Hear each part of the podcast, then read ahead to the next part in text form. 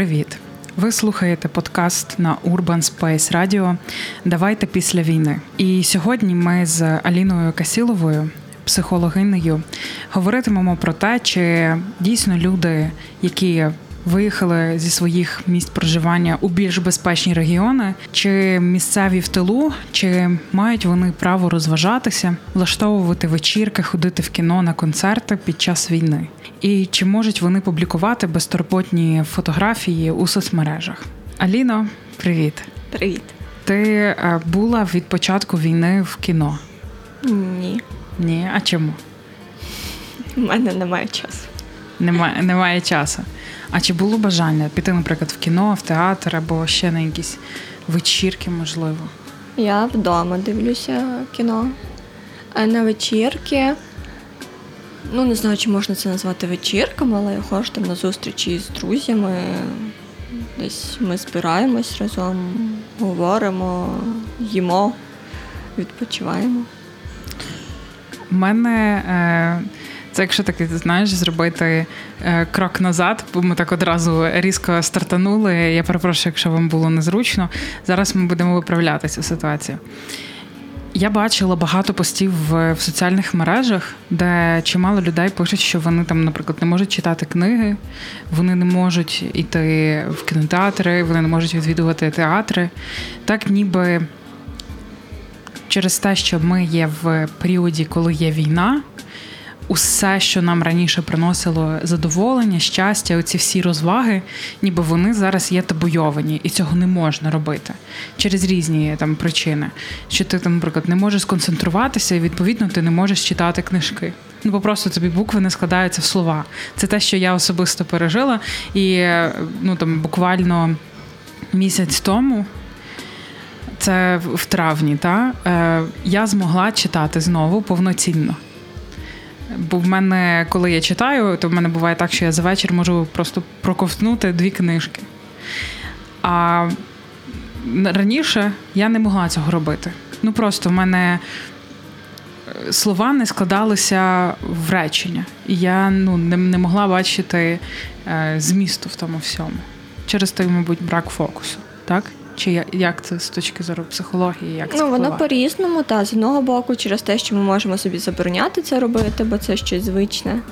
Е, з іншого боку, це може бути дійсно про те, що коли ми в стресовій ситуації, то наша увага вона не так сильно концентрується, і тоді дійсно, наприклад, читання воно стає більш складним. По-третє, це про те, що наші все одно думки вони можуть бути полонені новинами, або ми можемо щось переживати, щось думати, а і розуміємо, що там ми читаємо, але все одно ми про щось своє думаємо, і тоді не зрозумілий контекст того, що прочитано.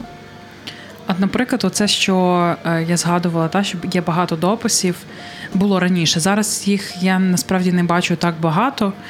Е, про те, що ну розважатися зараз не можна, та що це є щось, що є табуйовано. Як і ніби це це все подавалося в соціальних мережах від я, та як я можу відпочивати, як я можу розважатися.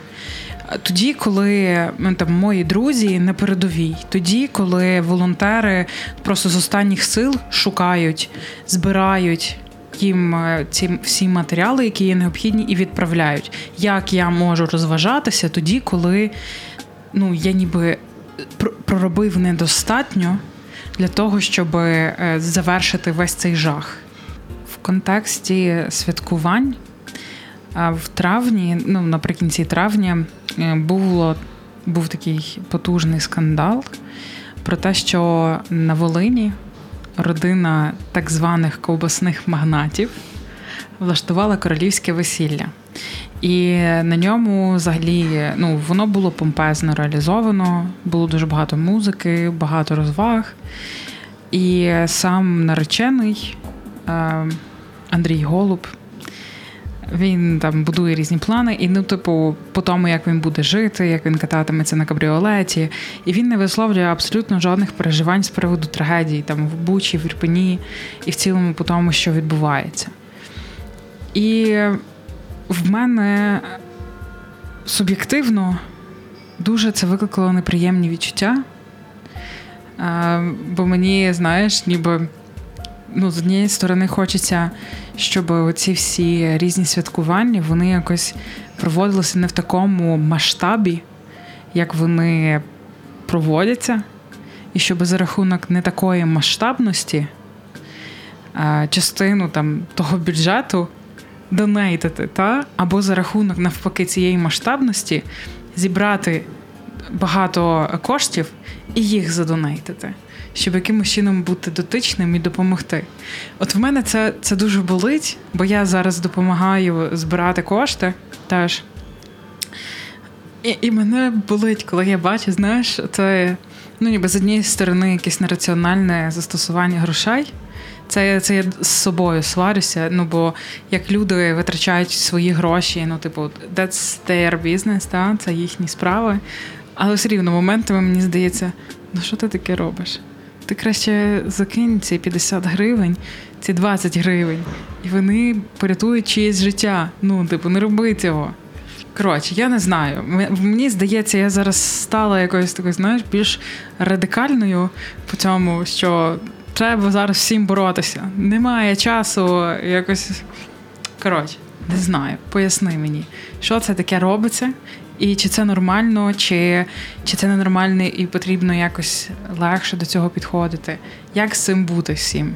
Що є таке негативне е, різке до того, що люди влаштовують собі святкування? Це про те, в якій бульбашці ми живемо. По-перше, по-друге, це про наші захисні реакції. Бо є насправді зараз велика кількість людей, які просто знецінюють війну як таку. По-перше, по-друге, люди, які не сприймають війну як щось про себе. Ну дуже часто вони висловлюються про те, що там це не моя війна. Це політичні ігри, я нічого до цього не маю. Є люди, які те, що як сказала, знецінюють, це я би віднесла суб'єктивно тих, хто, наприклад, там відкуповуються, намагається якось щось десь намутити, та і про те, що ніби не бути дотичним до цього всього. Є люди, які дуже сильно уникають, дуже сильно. І в мене є теж такі в терапії, які приходять і говорять, я розумію, що це відбувається, але настільки мені боляче, що я просто роблю свою бульбашку, ніби війни немає. Mm-hmm. Я ні з ким про це не говорю, не дивлюся новини. Якщо щось чую, то так відкидаю від себе подалі. І от я живу в світі, де цього немає. Є люди, які, можливо, не знаю, яким чином, ну, наприклад, це діти є, які не знають, що є війна. Ну, але ми розуміємо, що доросла особа все одно вона чує, вона раціонально міркує, критично оцінює певну інформацію і, по ідеї, мала би знати.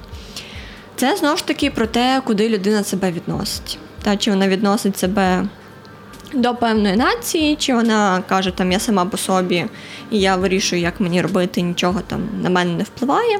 Тобто це про такий момент, та як люди з цим справляються. З того, як ти описала цю ситуацію, воно мені схоже якраз про те, що ці люди живуть в своїй бульбашці, ніби та війна десь є, але вона далеко. Mm-hmm. Але тут, типу, тут спокійно все окей, і в мене є можливість, то чому би не розгулятися. Це з одного боку, з іншого боку, якщо подивитися на цю ситуацію, це теж е, певний вклад. Ну, це так, як понизити та відчуття mm-hmm. нестерпності такого. Про те, що там є співаки, є люди, які це все роблять, їжа, яку готують. Тобто це все гроші. За рахунок таких святкувань працює економіка. Теж не треба забувати, що сфера розваг це також чиясь робота, яка ну в цілому до війни теж приносила прибуток. І ця професія. Яка ну раптом та на певний час втратила свою актуальність, але зараз з часом, ну як ми бачимо, кожна сфера адаптовується. А про те, як саме адаптовується сфера концертів, ми почуємо зараз від організатора концертів Максима. Вітаю, мене звати Максим Марко, я організатор концертів. Я вже займаюся цим 10 років, тому війна для нас вже третя велика криза за останні десятиліття. Весь ринок знову обнулився, і я вже, на жаль, звик до таких потрясінь. З перших днів війни я знаходився в Києві, допомагав місцевій теробороні, волонтерів та просто чекав більш спокійного часу, коли можливо буде робити свою основну роботу. Від 24 лютого дуже сильно змінилася вся музична індустрія України. Там, де ще вчора в чартах була абсолютна більшість росіян, сьогодні вже нові українські артисти. Однозначно зараз починаємо починається нова хвиля української музики, і думаю, що вона буде найпотужнішою за всі часи. Тому у нас виникла ідея зробити перший концерт у Києві з початку війни, е, зібравши відомих та молодих артистів нової хвилі. Ми назвали концерт «100 днів незламності України, і звичайно, окрім показати нову музику, основна ціль була зібрати кошти, допомогти біженцям та ЗСУ. Прибуток від продажу квитків пішов у фонд Visit Ukraine на допомогу вимушеним переселенцям. А все, що ми зібрали під час прямого ефіру, це близько 200 тисяч гривень. Пішли напряму у фонд Повернись живим. Подія справді була легендарною. Вперше наживо глядачі почули доброго вечора. Ми з України, допоможе ЗСУ та ще багато багато хітів, народжених е, війною. Всього виступило 10 артистів різних жанрів та напрямків. Було дуже атмосферно. Люди дійсно скучили за живими подіями. Хоча багато хто банально боявся прийти та дивився концерт онлайн. А насправді ми також дуже сильно переживали про безпеку глядачів та артистів, але розуміли необхідність проведення цієї події та вирішили йти до останнього. А захід охороняли бійці місцевої тероборони, і на щастя не було ніяких інцидентів чи провокацій. Все пройшло дуже спокійно. Найскладніше було з командою, бо багато спеціалістів зараз просто виїхали. Тому ще раз хочу виразити величезний респект всім, хто допоміг нам зробити цю подію допоміг втілити нашу мрію в реальність. На концерт прийшло багато бійців ЗСУ. Звичайно, для них е, вхід був безкоштовним. Я думаю, що так буде тепер е, завжди. Це нова норма для концертних організаторів, що бійці ЗСУ та тероборони можуть приходити на концерти зі своїми е, сім'ями безкоштовно. А зараз ми обдумуємо наступні заходи. Всі вони будуть благодійні. Зараз для кожного має бути єдина ціль перемогти. Тож, не дивлячись на війну, зараз величезний попит на українську музику для деяких деяких артистів участь у нашому заході це був перший в житті концерт. Тож на музичному фронті ми також повинні бути пильними, щоб е, в наушники українські українців е, не повернувся е, російський контент. Це обов'язково просто треба робити. Я завжди мріяв про час розквіту української музики. На жаль, це відбулось дуже великою ціною, але це відбулось і це. Просто не можна ігнорувати. Треба підтримувати з самого початку зародження, щоб точно не залишити шансу російським лейблам на український ринок. Тож слухайте і підтримуйте українське, ходіть на концерти, бо це також дуже дуже важливо для нашої перемоги. І оце вкотре доводить, що до всього зараз треба шукати свій власний підхід, і також і концерти корисні не тільки для цивільного населення, та не тільки для громади, а й для військових і культури загалом. Та але поруч цим все одно є ця злість. Ну, боль теж та робити помпезно, коли як ти кажеш, можна задонатити. Але це ж теж про реальність людей. На жаль, навіть в одній країні, в одних межах і в умовах війни все одно є люди, в яких є різна реальність і різні цінності. Це ж теж е, про те, що є всередині нас. На жаль, є люди, в яких матеріальне перевищує певна популярність е, та зробити шик, блеск і все. Mm-hmm. Так що про це говорила. Є а люди, що люди скажуть. Угу. Є люди, які тихо щось роблять. Ну, Наприклад, там тихо донатять, допомагають, і їм не треба, щоб там хтось щось про них говорив, бо це про них та їм так цінно. Є люди, які допомагають чи можуть, є люди, які себе рятують, є люди, які рятують ближніх. Ну це ж теж про певні такі наші цінності і про те, як ми зараз можемо бути. Ну тобто, знову ж таки, якщо людина все життя звикла, що вона катається на кабріолеті, має купу грошей і вміє так жити, то це ж теж про певну втрату, якщо зараз це все забрати. Mm-hmm. І це ж теж людина буде тоді переживати певний апатичний стан, бо те, до чого вона звикла, зараз неможливо. І тому да, можуть робити такі різні помпезні штуки, можуть та, там швидко кататися на машинах, знімати це в Тіктокі але це ж теж про момент переживання. Тобто, це може бути такого свого роду компенсація е, того, що відбувається, за рахунок того, ну там, наприклад, ти дуже давно там мріяв та, покататися на тому самому кабріолеті. І, І тут ти вирішив, та, та я покатаюся. І ніби ззовні воно може виглядати, що це як супер нераціонально, а з іншої сторони людина виконує свою мрію, бо вона не знає, що буде потім. І вона ніби намагається жити отут і зараз. І це, знаєш, дуже цінно. В мене е, були такими хвилями періоди, коли я могла. В кіно я не ходила, але я могла дивитися фільми періодами. І ці періоди досі такими стрибками хвильними е, з'являються і також зникають. Я могла дивитися фільми Є дуже кльовий сервіс, називається Такфлікс, де ви можете купити перегляд фільму і тим самим підтримувати український кінематограф. І там можна подивитися дуже багато класного українського кіно. Я могла там дивитися кілька фільмів, мені легшило. Теж е, ходила в театр на вистави, і в той момент, коли я пішла на першу виставу під час війни, у мене було відчуття дуже великого полегшення, того, що ніби оці актори вони проживають те, що я проживаю, і за рахунок їхньої демонстрації у мене все те напруження, воно трішки ну, на, на, на той короткий час, коли вони його транслювали, воно зникало. І мені робилося дуже спокійно, і мені робилося безпечно. І я відчувала так, що я не сама, що ніби є хтось, хто мене дуже ясно розуміє, бо вони це теж проживають. І тоді вся ця нестерпність вона не ставала такою жахливо болючою і якоюсь такою, яка ніби ніби не завжди. Мені легшало. І коли ми з моєю подругою спілкувалися, ми дійшли до того, що дуже багато за рахунок мистецтва ми можемо сублімувати переживань і крізь них так проходити. В моменти, коли в мене є там це підняття або падіння, я не знаю. Ну просто в якісь із моментів, коли я відчуваю, що я можу зараз споживати або творити мистецтво, бо теж зараз за цей період я почала дуже багато писати, малювати. То в ці періоди дуже класно заходить мені мистецтво, воно є таким моїм підтримуючим острівцем. А в інші моменти я відчуваю дуже сильно відразу. І я відчуваю злість до тих людей, які їх застосовують, застосовують мистецтво, теж як оцей острівець е, підтримуючий. І я не, теж не розумію, чому це так. Чому воно так, е, не чому воно кидає, а чому з'являються такі полярні переживання. Ніби це бо це як двойні стандарти якісь. Та? Я сама це застосовую сьогодні, а післязавтра я ніби відчуваю, що хочу осуджувати інших, коли вони застосовують той самий метод, яким я користувалася. Але це ж теж про різні задачі, як ти цим користуєшся, як це дають інші. Ну, тобто, це про те, що ти можеш це використовувати для свого полегшення, для того, щоб прожити певні переживання, емоції.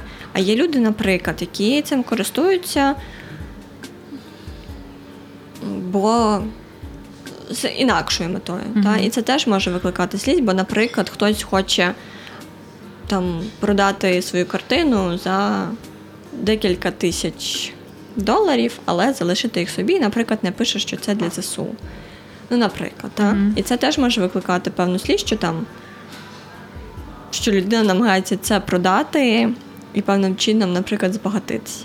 І це також про те, що ми бачимо в цих творах. Та? Наприклад, бо ми можемо хотіти, щоб там теж писали про біль, про тривогу, а там, можливо, людина пише про якесь тотальне щастя uh або про щось, щось, що нас може зараз теж е, злити. Тобто це про те, з якою метою ми це використовуємо, як ми бачимо це в інших людях. Знову ж таки, це про насправді проекцію до самої людини. Ну, можливо, людина постійно постить та смішні фото і постійно постить поезію, не знаю, про щось прекрасне, але при цьому немає жодного допису про допомогу ЗСУ mm. чи про війну. І це ж теж зараз нас нас може тригерити в плані того, що там та що ніби людина живе в своїй бульбашці і не помічає, що відбувається. Бо ми ж теж ніби фільтруємо людину по тому, що вона публікує, про що пише, і робимо такий свій аналіз і свій висновок, наскільки людина переживає той чи інший стан. Але це ж теж може бути неправда, бо людина може в соцмережах дійсно хотіти ділитися позитивом, а те, що в неї трапляється всередині, угу. це, це може лишатися для неї. Ти коли говорила це? Мені просто такими флешбеками, спогадами просто вискакували ну майже всі сторіс, які я робила впродовж цього часу. Ем, коли мені переживалося дуже погано, Я пам'ятаю, я постила вірші Симоненка, страшенно його люблю. І цим я хотіла ніби себе полікувати. І у разі, якщо хтось є в такому самому стані, і ту людинку полікувати. Так само, коли я постила фотки свого кота або квіти, я теж за рахунок цього хотіла полікувати людей або просто стати тим підтримуючим малесеньким елементом, який допоможе не впасти сьогодні, протриматися цей день, щоб завтра спробувати знову бути і спробувати знову боротися. Це до того е, вирішила поділитися, щоб у вас теж, можливо, е, з'являться такі флешбеки, те, що ви постите, для чого ви це постите, і зможете це зіставляти із тим, що ви бачите, що публікують ваші друзі. Бо не завжди поширення інформації з новинами є допомогою. І не завжди там той допис з якимось смішним кексом е, є просто дистанціювання від того, що відбувається. Ймовірно, це є спосіб теж підтримати просто таким шляхом. І це теж про те, що те, що ми постимо, все одно потім нам аукнеться. Бо, наприклад, Фейсбук і Інстаграм там же ж є архів, який кидає спогади. uh І це те, що зараз колеги дуже часто говорять, що окей, та завершиться війна, ми переможемо, все буде добре наскільки це можливо, і потім, через декілька років, типу, воно флешбекне настільки сильно, що може просто викликати ретравматизацію або вторинну травму, особливо ті, хто постили бучу ірпінь заблюрені фотки. Воно ж все одно потім в налаштуваннях, десь тобі в стрічці випливе та з'явиться, і ти потім відкриваєш і о Боже. Хоча ти міг просто забути, бо психіка могла mm-hmm. переварити цю інфу, відкласти кудись подалі та її забути і не торкатись. А тут ти знову повернешся в свій стан, всі всі свої переживання, переживання народу, ці всі пости. Тобто це дійсно дуже небезпечна річ. Це те, що ти говориш, що там за кілька років Фейсбук нагадає спогади. Я в цьому контексті навіть і не думала. Але дійсно, і в інстаграмі виб'є ваш спогад, і в Фейсбуці виб'є. І це дійсно, ну я собі уявила, ну це, це буде жахливо. Це просто тебе повертає в той стан, в якому ти був, і здається, наче з якоюсь більшою силою. Так, і це дійсно про такий аналіз, для чого я це роблю. Та щоб більше людей дізналось, окей, можна брати там іноземні організації їм писати листи про це. Але ми все одно в обмеженому колі там наших підписників, де і так це люди все знають. І це ж теж чому трапилась така хвиля ретравматизації під час новин з Бучі і Зерпіня, особливо жінок та дівчат, які переживали насильство, тому що це було повсюди. Від цієї інформації нікуди ти не подінешся, тіктоки писали, інстаграм, всюди стрічка, сторіс, все заблюрено. Постійно в Фейсбуці теж всюди новини, всюди кожний паблік, кожний новинний сайт, і просто ти хочеш не знаю, та, зайти погортати Фейсбук-стрічку, бо це теж є певна заспокійлива дія. Але всі це постили, всі писали, і це просто постійний потік, який від якого здається, як це та так не метафорично, як болото, та яке тебе затягує, тобі ніби хочеться закрити очі, це не бачити, але воно все одно через те, що це жахливі речі і не є нормальними, воно все одно кожного тим чи іншим чином зачепило. І ти ніби хочеш цього не бачити, про це не думати, але воно тягне і тягне. Mm-hmm. Бо як би там не було, та є правдиві джерела, але все одно всю інформацію ми розуміємо, що ніхто поки не буде видавати. Тому це про те, що коли ми бачимо певну інформацію, там позитивну, негативну. Це про перше питання до себе, що воно мені дає. Наприклад, на що я це дивлюсь, для чого. Можливо, це дійсно там про моє заспокоєння, якщо я там не знаю, дивлюсь відео з котиками. Або це про мій контроль, якщо я дивлюся там, а де зараз наступають окупанти, щоб зрозуміти, наскільки це далеко від мене, або який жах вони творять, і зрозуміти, що там зі мною все окей, або якщо в мене там є знайомі родичі, то ніби проконтролювати, а куди попало, а чи на фото їх немає. Тобто це різні процеси. Це, звичайно, про те, щоб розуміти, як на мене ця інформація впливає. Якщо може бути там, наприклад, та фотографії з весілля, які можуть мене злити. Але окей, чому вони злять? Тут же ж теж може бути mm-hmm. цілий спектр чому. Ну там не знаю, можливо, я мріяла про весілля, а воно не трапилось, бо почалась війна. Або там я кожен день змушую себе не радіти, шукаю, наприклад, щось негативне або тривожне. А як так поруч люди можуть тішитись чомусь? Це про те, що, наприклад, а, в мене, в моїх родичів немає грошей зараз зайвих, а є тільки на виживання, а от є люди, які типу витрачають гроші на святкування. Це, тобто, та, тут за цим всім стоїть ще купа-купа всього, що має на це вплив, і це не тільки про війну, це є щось, що може бути глибше. Це тоді про питання до себе, а чому? Я це дивлюся, і яким mm-hmm. чином воно на мене впливає, і знову ж таки питати, чим воно мені може допомогти. Бо все одно, коли ми передивляємося якийсь контент, так само як і щось робимо, це все одно про наші потреби певні. І тут теж важливо зрозуміти, для чого, для того, щоб можна було це відкоригувати. Про поширення і споживання інформації. Тут е, мені дуже хочеться, щоб кожна людина, яка тільки намагається та, е, читати щось або щось публікувати, їй вистрибувала така лампочка нагадування, е, увімкнути критичність мислення. Або там критично відноситись до сприйнятого.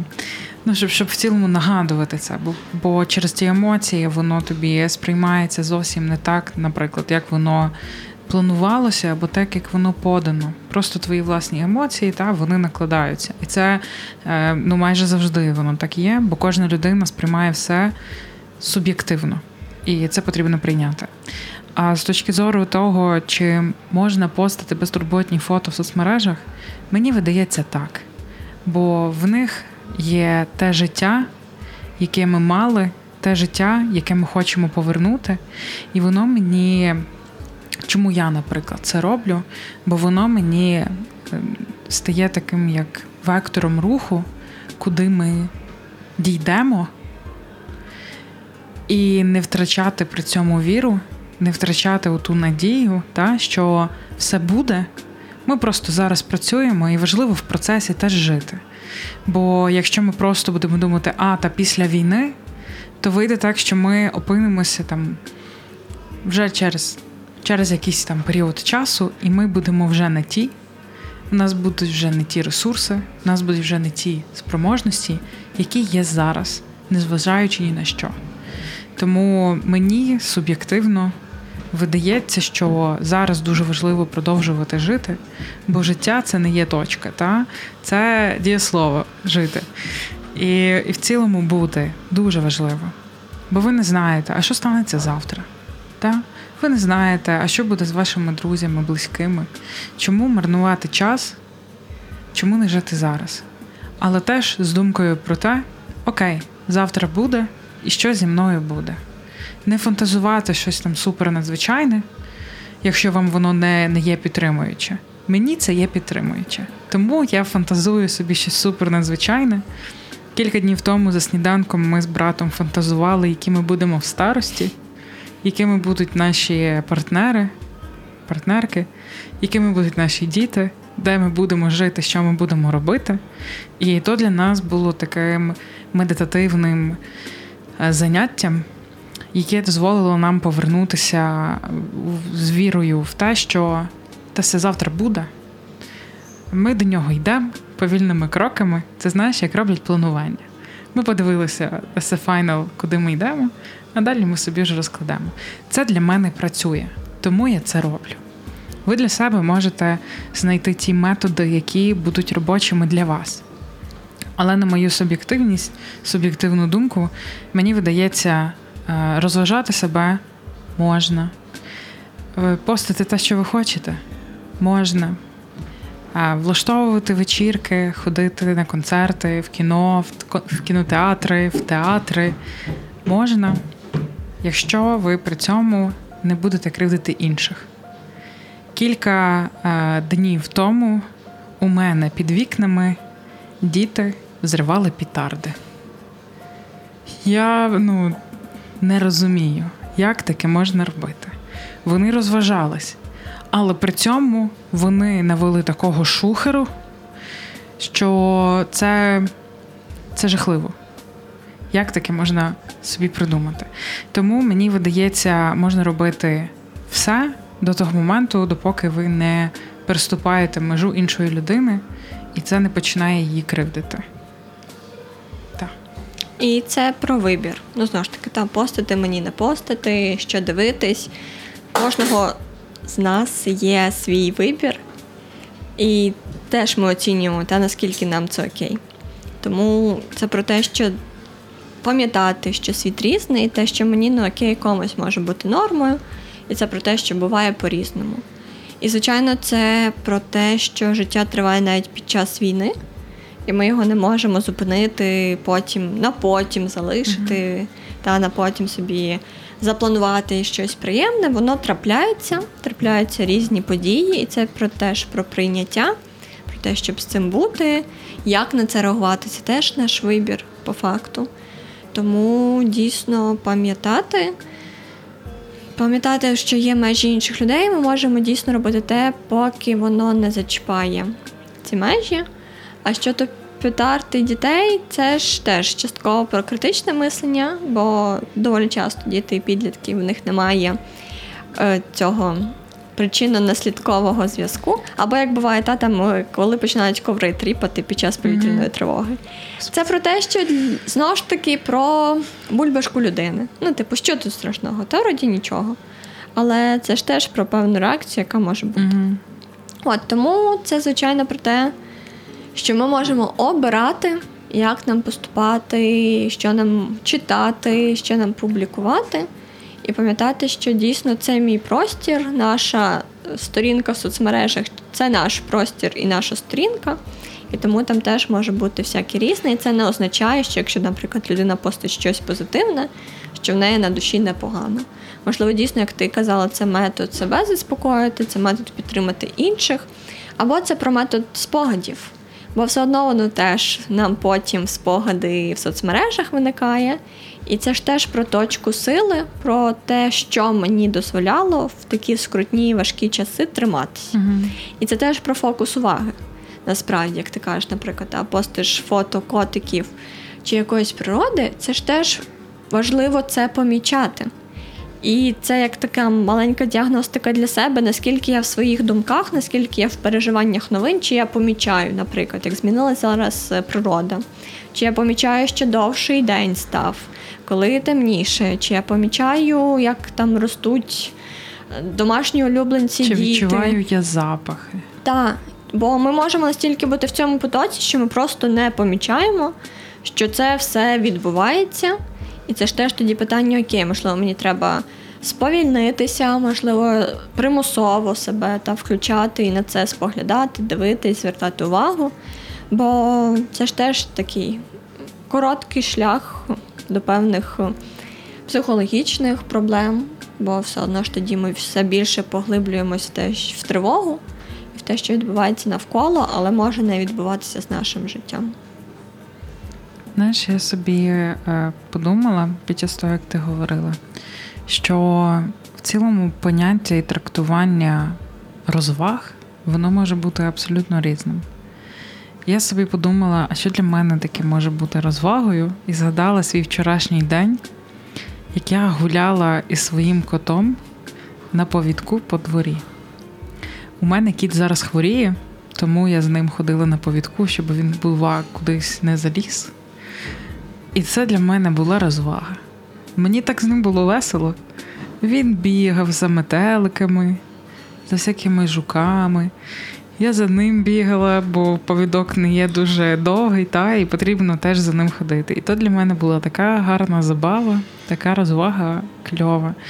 Тому так, це, це теж про те, щоб знаходити щастя в дрібничках бо вони можуть бути дуже міцною опорою. Тому шукаємо собі маленькі і великі опори в цей час, навіть якщо вони нам здаються недоречними, але якщо вони нас наповнюють, не шкодять іншим, і при цьому нам дозволяють ставати сильнішими та й бути більшою підтримкою для інших, то чому би і ні. Наприкінці я ще пропоную послухати музиканта Миколу, який своєю творчістю теж допомагає.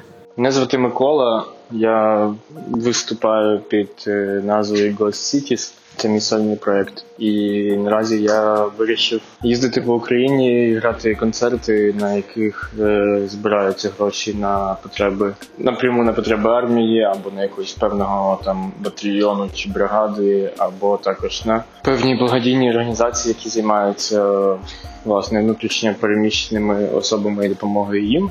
Тому власне це було доволі спонтанне рішення. Я поїхав грати два концерти і Походу мені запропонували ще декілька, тому що я розмістив себе в соцмережах пост про те, що я ну, вирішив таким чином допомагати, тому що ну, я як музикант е, думаю, що я маю робити те, що я вмію своїм своєю творчістю і допомагати людям збирати гроші або воювати, або мати можливість якусь там повертатися до нормального життя. Це доволі дивує ну, звичайних людей, інших, яким також.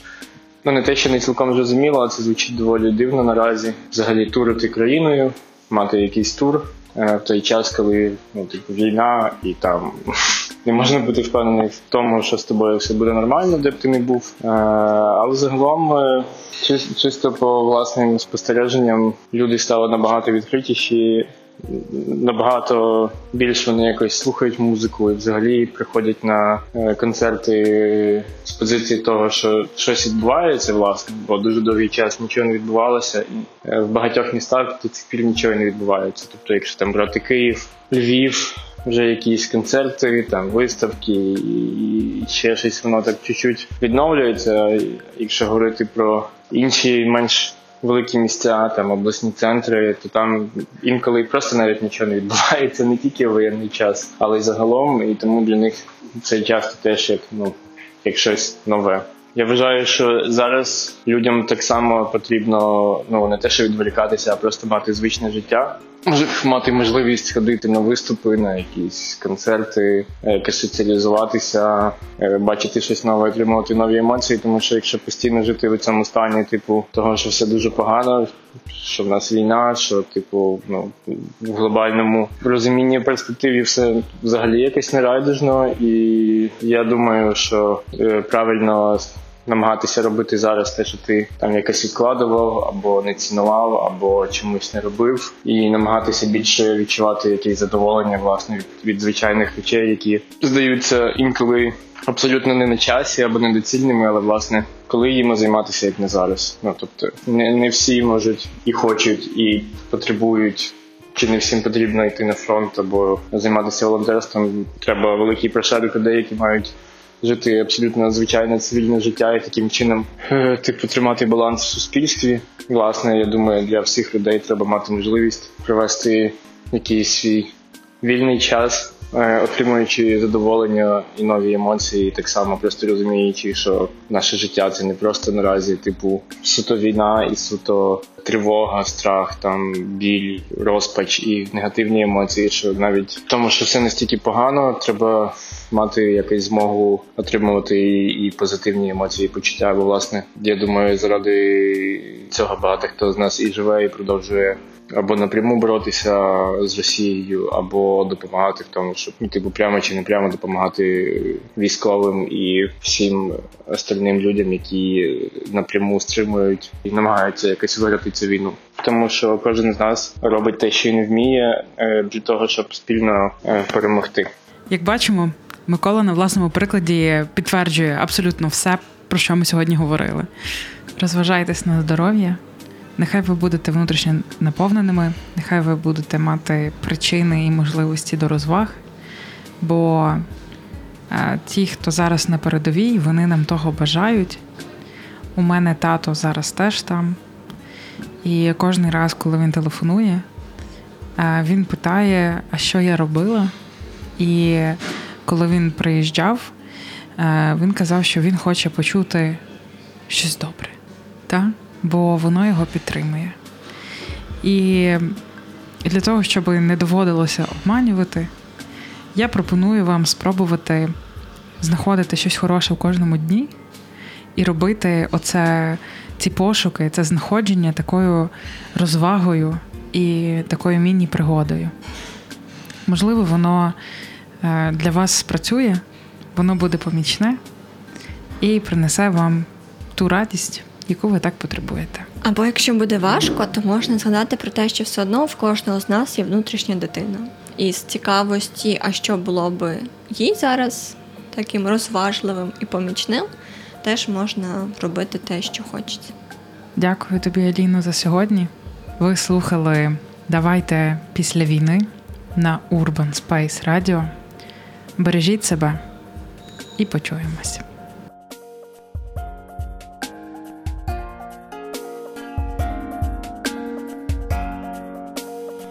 Проект реалізовується за підтримки Національного фонду на підтримку демократії National Endowment for Democracy – NED.